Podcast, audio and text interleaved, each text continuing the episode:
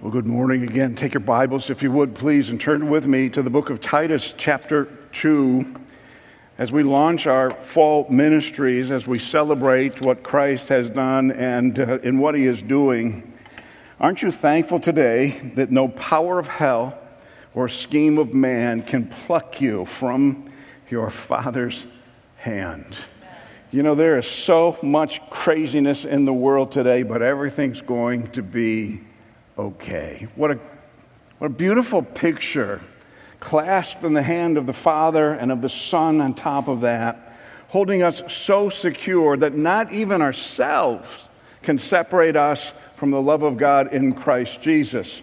If you're anything like me, the wretched man that Paul talks about in Romans 6 and 7, there's plenty of ways in which we fail our Savior, and He loves us anyhow and no one is able to pluck us from our Father's hand. What a glorious truth that is indeed our living hope in Christ. It is the only thing that we have. I once said it this way in a message What else do you have to hang on to in the crazy world that you live in? What else do you have? As things get unraveled, I don't know how someone who doesn't have that hope sustains themselves. I don't know what kind of lies they have to tell themselves to believe that it's all going to be okay. We know that it's not. Christians are different. And that's what we want to celebrate today that difference that we have in Christ alone. Well, we're in the weekend of the 20th anniversary of 9 11.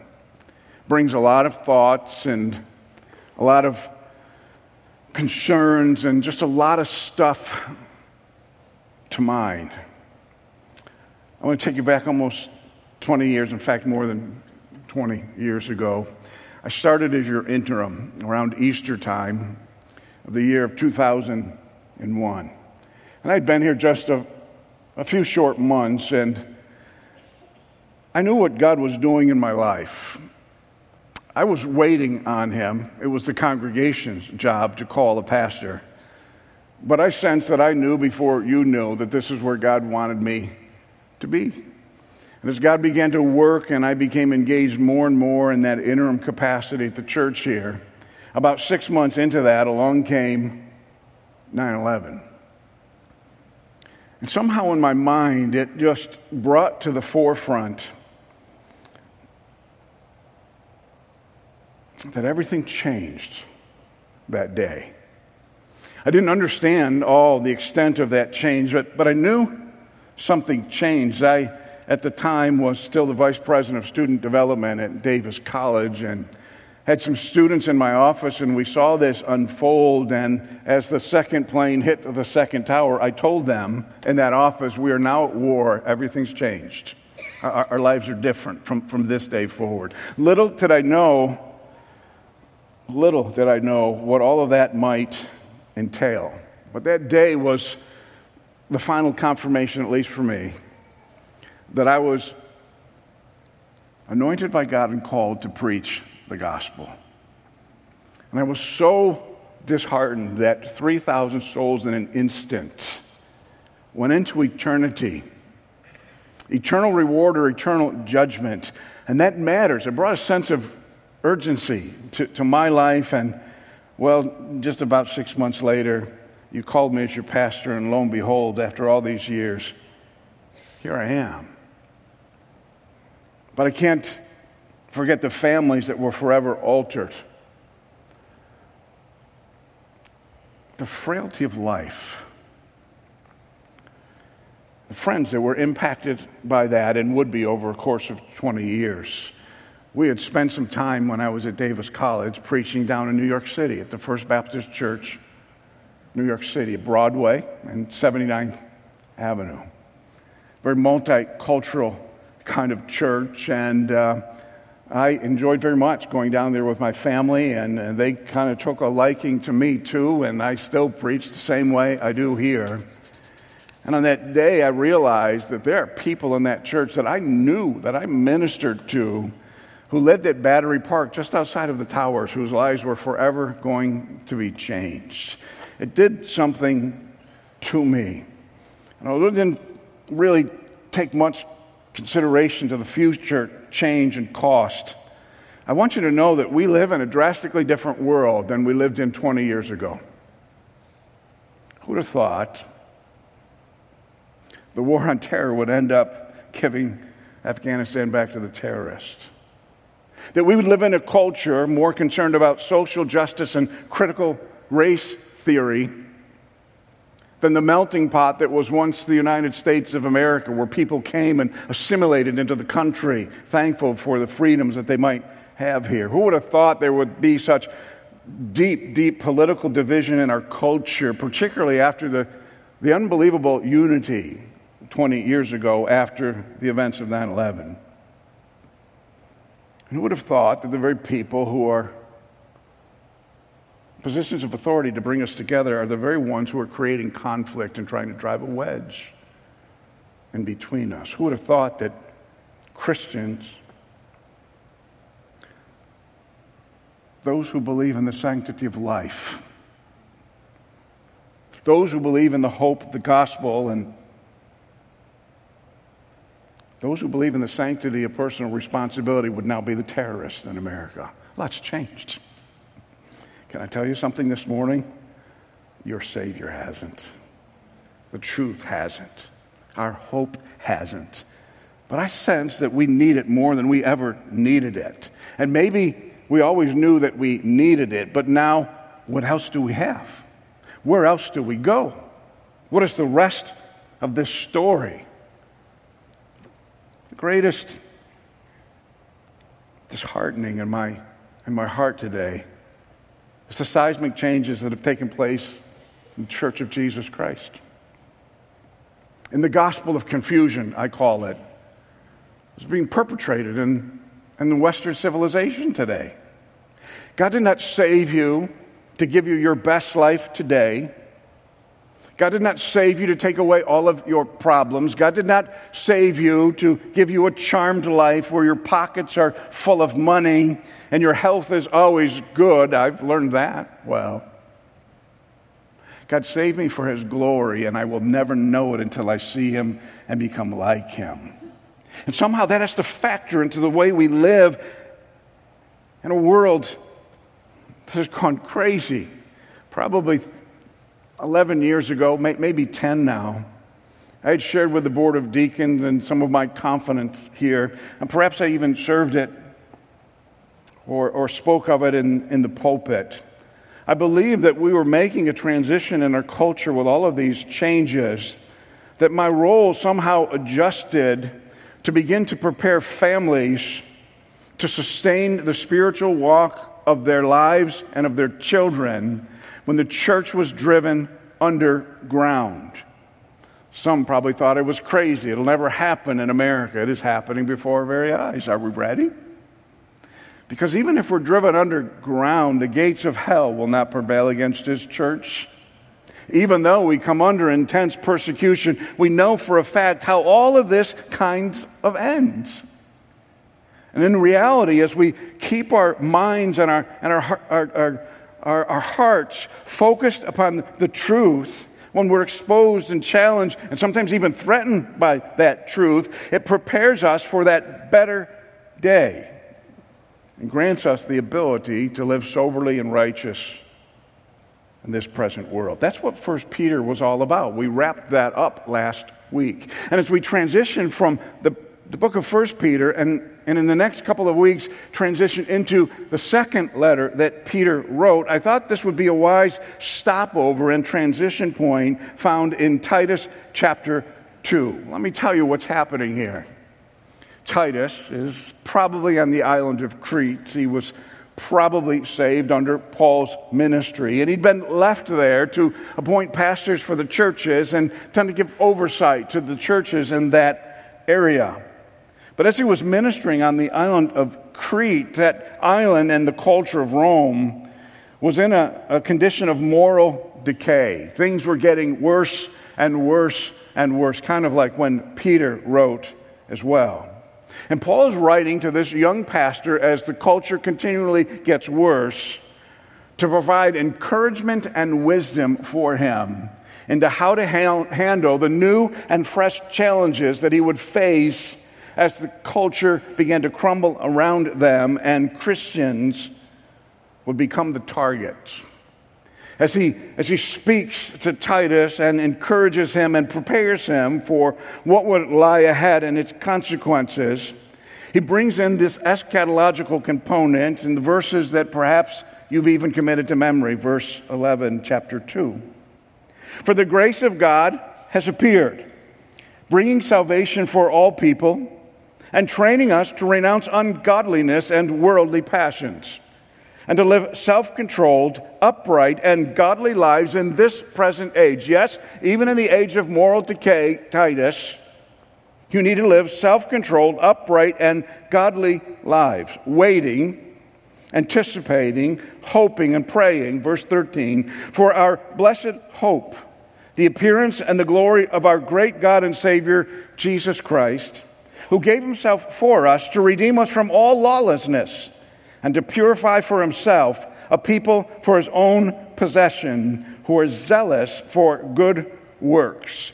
He says in verse 15, Titus, declare these things, exhort and rebuke with all authority, and let no one disregard you. What is he telling Titus? What is the preparation and the encouragement that he is providing to him? I want to spend some time this morning addressing that. First, let's ask the Lord to bless as we study this passage. Father, we thank you for your goodness. We cling to the promise that you are the same yesterday, today, and forever. We wait with great anticipation for the sound of the trumpet and the glorious appearing of the great God and our Savior, Jesus Christ. But we live in a land of moral decay. We live in a culture where persecution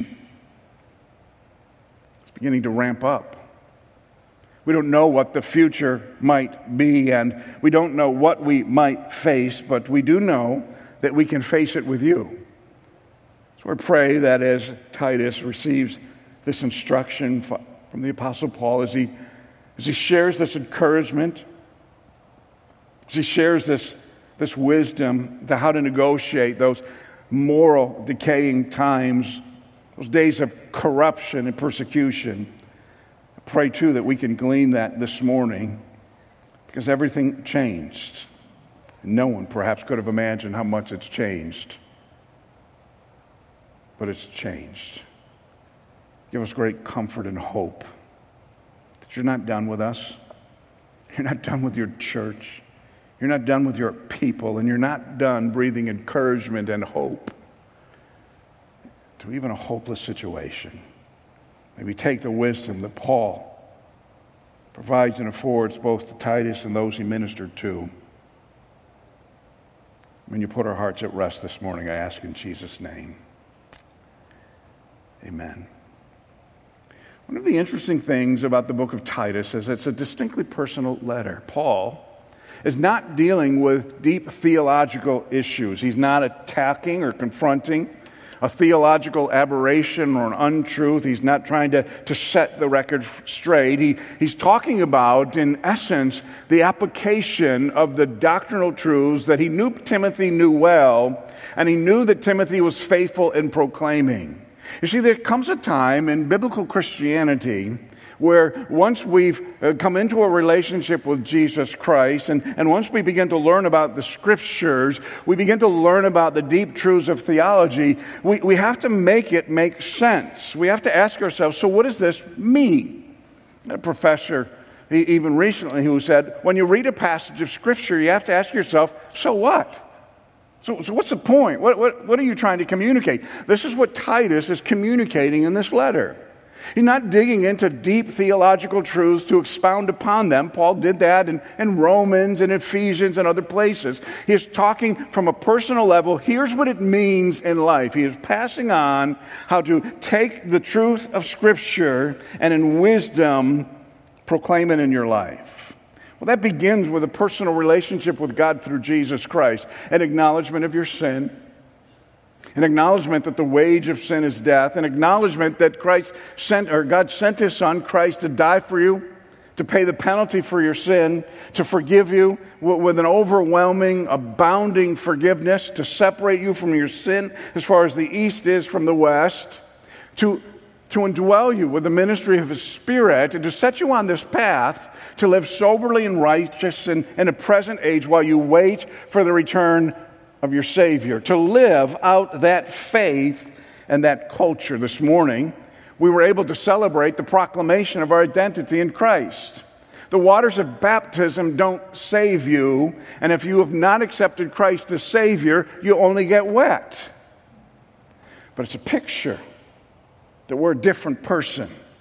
It's the way that we proclaim that our identity is no longer in this world. It's no longer in the old man. Whether I live or die, I am the Lord's. My identity is in Christ. That's why we ask these candidates Are you willing to make a commitment to follow in the footsteps of Christ, to proclaim that He's my King? I will live different because of this salvation. At the end of our service, as a body of believers, we will, we will get together and identify our hope in Christ. And what is that hope in Christ? That hope in Christ is through the death and burial, resurrection of his Son. You know why we can say soli Deo Gloria to the glory of God alone? Because you didn't do this. He reached down into your life. He rescued you from your sin. He has set you on a higher place. He is making you conform to the image of His Son. He is keeping all of His promises. He will soon sound the trumpet, and the dead in Christ will rise first, and the rest of them will gather together in the clouds, and so shall we ever be with the Lord. You know why we celebrate communion? For as often as you eat of this bread and drink of this cup, you proclaim the Lord's death until he comes. And Jesus is coming again. To identify our hope in Christ is to live out that soli deo gloria to the glory of God alone as we recognize it's him and him alone who's done this. But now we live with this difficult task of, of, of living our lives in truth somehow taking these doctrines, somehow taking this salvation, somehow tapping into the power of the Spirit, and somehow taking all of these lofty things and, and fleshing them out in real life. What does all of this mean? How am I supposed to live? Famous text. How then shall we live? That's one of the reasons Paul's writing to Titus. He says, This is what this looks like. This is how this this all fleshes out. And because the recipients of Peter and the recipients of this letter in a culture of moral decay were facing some of those same things, I remind you of what Peter says. After you have suffered a little while, the God of all grace, who has called you to his eternal glory in Christ, will himself restore and confirm and strengthen and establish you. To him be the dominion forever and forever. And God's people said, Amen. A better day is coming. He's going to ride to a rescue. He's going to set the crooked straight. He is going to fix all ills. He is going to bring right and righteousness, and so shall we ever be with the Lord. Here's how Paul says it to Titus For the grace of God has appeared. How? In Christ alone. Now, there is common grace that God gives, but we are talking about the special grace that comes in Christ alone. God, in His unmerited favor, gave us something that we didn't deserve, and it was His own Son to pay the penalty for our sin on the cross of Calvary. For the grace of God has appeared. We could even say that grace of God is appearing. Aren't you thankful for the grace that you give every, get every day? The grace to just live life and to, to deal with whatever comes your way, knowing that a better day is coming. This unmerited favor given to us through Christ alone. Look at verse 4 of chapter 3. But when the goodness and loving kindness of God our Savior appeared, He saved us, not because of works done by us in righteousness, but according to His own mercy. He withheld what we really needed and deserved, He gave us by His grace His Son. And through the washing of regeneration and the renewal of the Holy Spirit, through salvation, He poured on us richly through Jesus Christ our Savior, so that we are justified by His grace. so that we might become heirs according to the hope of eternal life. The saying is trustworthy. Paul says, I want you to insist on these things that those who have believed in God may be careful to devote themselves to good works. These things are excellent and profitable for people. Here's what this means, Titus. This is how you negotiate this maze of life and the trouble that is upon us. For the grace of God has appeared, bringing salvation for all people training us, bringing us up as children, immature. We, we don't know anything. We're not sure how this fleshes out. Training us to renounce ungodliness and worldly passions and to live self controlled, upright, and godly lives in the, this present age. Let's just stop there for a second. He is saying, For all who are saved, He is training you to leave your former life of sin and renounce ungodliness and worldly passions and to retrain yourself to live self controlled under the direction of the Holy Spirit, upright or righteous and godly lives in the present age, no matter how bad that gets. That is the practical aspect of, of, of Timothy's. Um, received wisdom from the great apostle Paul, who, who understood what was taking place. Listen really carefully. Our salvation is more than an escape from the consequence of sin. It involves the transformation of who we are. For too long, we've made salvation only about there. You got your ticket. You get to go to heaven now. You don't have to pay for your sin. God is just beginning at the time of salvation to rescue your damned soul. He now, through the point of salvation until the sound of the trumpet, is shaping your lives, even and maybe more so when things are really difficult. You ever notice that? It's the bumps, it's the potholes, it's the struggles in life shape us more than those times where everything seems to be going just the way we wanted it to go. Too many people who say, Yeah, I accepted the Lord as a child, but you're not a child anymore. Show, show me the money. Show me that it's real. Show me that you're being shaped and changed. And, and, and, and show me. I'm not telling you that you're going to be perfect here. I'm going to tell you, good luck. you know when we're going to be perfect? When we see Him, we become like Him. That's when we're going to be perfect. This is a struggle sometimes. But you need to be walking forward, not backward. And somehow you need to learn to live out your faith in very practical ways in a pagan, pagan culture. We're to live self controlled lives. You know that's not a suggestion, right? He's just not making a suggestion. He's saying you were rescued to live lives of self control, rescued to live uprightly with a strong reverence for God and, and who He is and what He's done. You're called to live godly lives right now in this present age. Oh, Pastor Jim, there you go again. Don't you know that Christians are, aren't perfect? They're just forgiven? Yeah, I know that well. And I'm tired of hearing that excuse. You can't keep on being who you once were if you've truly been bathed in the grace of a righteous God. He is changing you. You're not home yet. You are by far not perfect. The change is measurable. I'm a different man than I was 20 years ago. You did that to me, by the way. no, I'm just teasing. God did that. He always does that. You know how he does it? He does it through the local church. He does it when God's people gather together like this and sit under the teaching of the word. He does it like this when God's people gather together and celebrate the baptism of souls who've been rescued from condemnation. He does it when we gather around his table and he reminds us this is not about you, this is about me. And even so, I come quickly. That's how he does it. But beyond those ordinances and just moving through those motions, he does it through meaningful relationships. Just briefly, look back at verse 1 of chapter 2. But as for you, now he's talking to Titus, as for you, Titus, teach what accords with sound doctrine. He had the responsibility of teaching the word, line upon line, precept upon precept. He had the responsibility to teach sound doctrine. He was gifted, He was anointed. God gave him the ability to, to understand the scripture, to expound upon, to, to give that truth out to these, these Christians who needed how to, to know how to live after salvation. And then, he says in verse 2, older men are to be sober minded and dignified and self controlled and sound in the faith and in love and in steadfastness.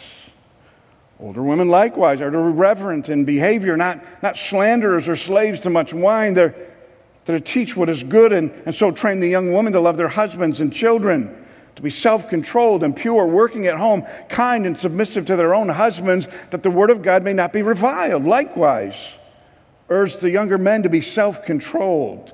And Tim, Titus, show yourself in all respects to be a model of good works, and in your teaching, show integrity and dignity and sound speech that cannot be condemned, so that an opponent may be put to shame, having nothing evil to say about us. You know what? You know what Paul's doing? He says, Timothy, your job is to teach sound doctrine. The job of the church is to engage with each other and put that doctrine into practice. And for those who've advanced a little bit further than others, they're responsible to those who are lagging behind to come alongside of them and to teach them and to instruct them and to give an example to them as to how to live soberly and righteous in this present age. Unfortunately, in many of our churches, particularly the kind of churches that, that, that we attend, the kind of church that we are, it is easy for that this, this notion of living the Christian life to be turned into something that it's really not. We have turned teaching the truth into something academic rather than something relational. You can know all of the right answers and not know how to live.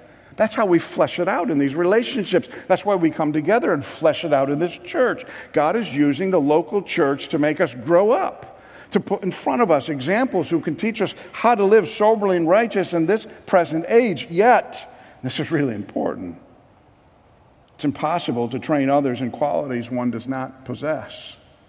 That means that you need to be growing in order that you can help your children grow and your children's children to grow. You need to be growing to come alongside of these younger people and younger in the faith, I'm talking, who just profess and have gone through the waters of baptism. have you been past where they are right now? They're going to need your help to get to the next stage. Life is hard sometimes, right? And we do that by example and through these meaningful relationships, and we train. There has to be that training, there has to be that interaction. Jeff Myers and his text, Unanswered Questions Rethinking 10 Christian Cliches to Rediscover Biblical Truths, tells us that, that the evidence is clear. When older and younger generations interact with one another positively, it reinvigorates the older generation and provides the younger generation with motivation and encouragement and pro social behavior and healthier lifestyles and greater spiritual development. That's exactly what Paul's telling Titus in chapter 2. Your job, Titus, is to teach the sound doctrine. The church needs to take some responsibility for discipleship, to be an example and to teach and to train and, and tell them how this all works with a full understanding that you're not home yet either. Sometimes our faith can become very uh, condemning towards other people because they're not like us.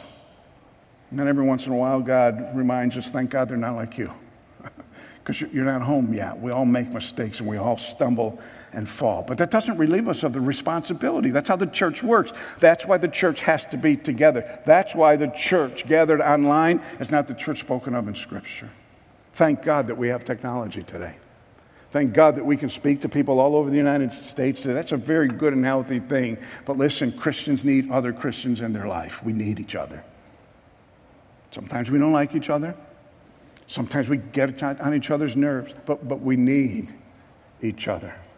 I shared with these candidates that, that I was a little bit disappointed that I couldn't get in the baptism tank this morning with them. I told them I could probably get them down, and I'm sure I could get them back up again.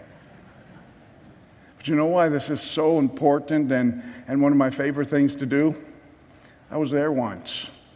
And I can look back and recount the people who invested in my life and say, Thank you, God, for godly men and women who came alongside of me.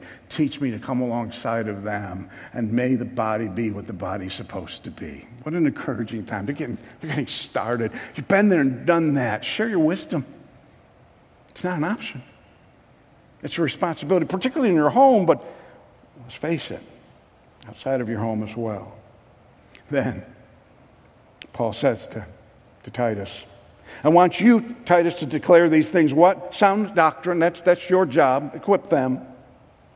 Exhort and rebuke with all authority. I want you to, to encourage them in the truth, and I want you to rebuke them when they fall away from that truth. And Timothy, here's the deal don't let anyone disregard what you have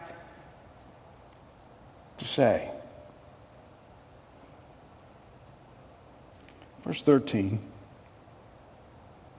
Paul says, Well, we wait for a blessed hope. The appearance of the glory of our great God and Savior Jesus Christ, who gave himself for us to redeem us from all lawlessness and to purify for himself a people of his own possession who are zealous for good works. That's why we're here. That's why we're here. In a nutshell, that's what it means to live as a Christian practically every single day. Renouncing ungodliness and worldly passions, living self controlled, upright, and godly lives, and waiting for the glorious appearing of our great God and Savior, Jesus Christ, who has called us as his own people, who possesses us, and no one can pluck us out of the Father's hand, a people who are zealous to do good things, good works, to live in a decaying culture, applying biblical truth so that somehow people see us as different. Declare these things, exhort and rebuke with all authority, and let no one, no one disregard you. Everybody listen, because this is really important. The authority doesn't come from Titus. The authority comes from God. And to prepare for the moral decay and breakdown of a culture, is to lift up the Word of God in sound doctrine, to apply that Word of God in righteous living, and for all of us to encourage each other along the way, every step of the way, that it's going to be okay. Everything's going to be okay.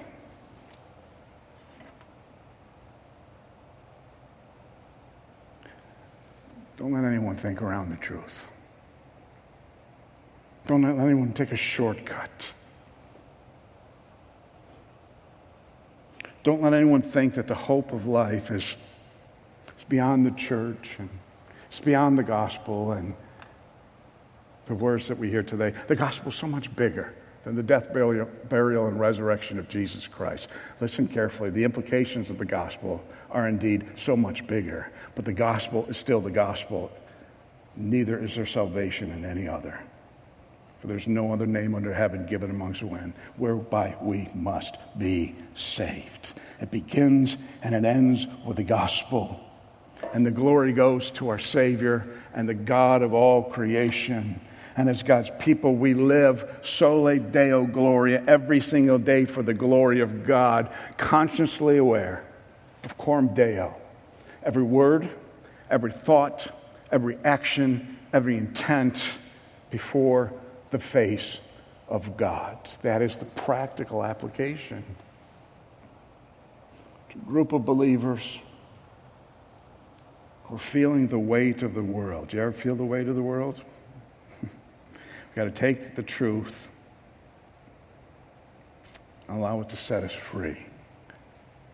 And my prayer is you can be free indeed. In the end of the day, when the mountains are shaking and falling into the midst of the sea, we must learn to be still and know that He is God. So, in this time, knowing what we know, Paul writes to Titus and says, This, this is how it's done. This, this is how you make it happen. We need each other. We need the church. We need the word. And it cannot be done without Christ. May He change us. May He alter our path. May He take us in a direction for His glory alone. And may He sort out everything that I'd love to sort out. Do You ever do? They sit in front of the TV, you know all the answers. You don't even know some of the questions. Be still and know that He, that He is God. Let's learn to make Jesus Christ our living hope. And may the peace of God rest upon us all. Thank you for your goodness, for your grace. Heavenly Father, we thank you for the gospel.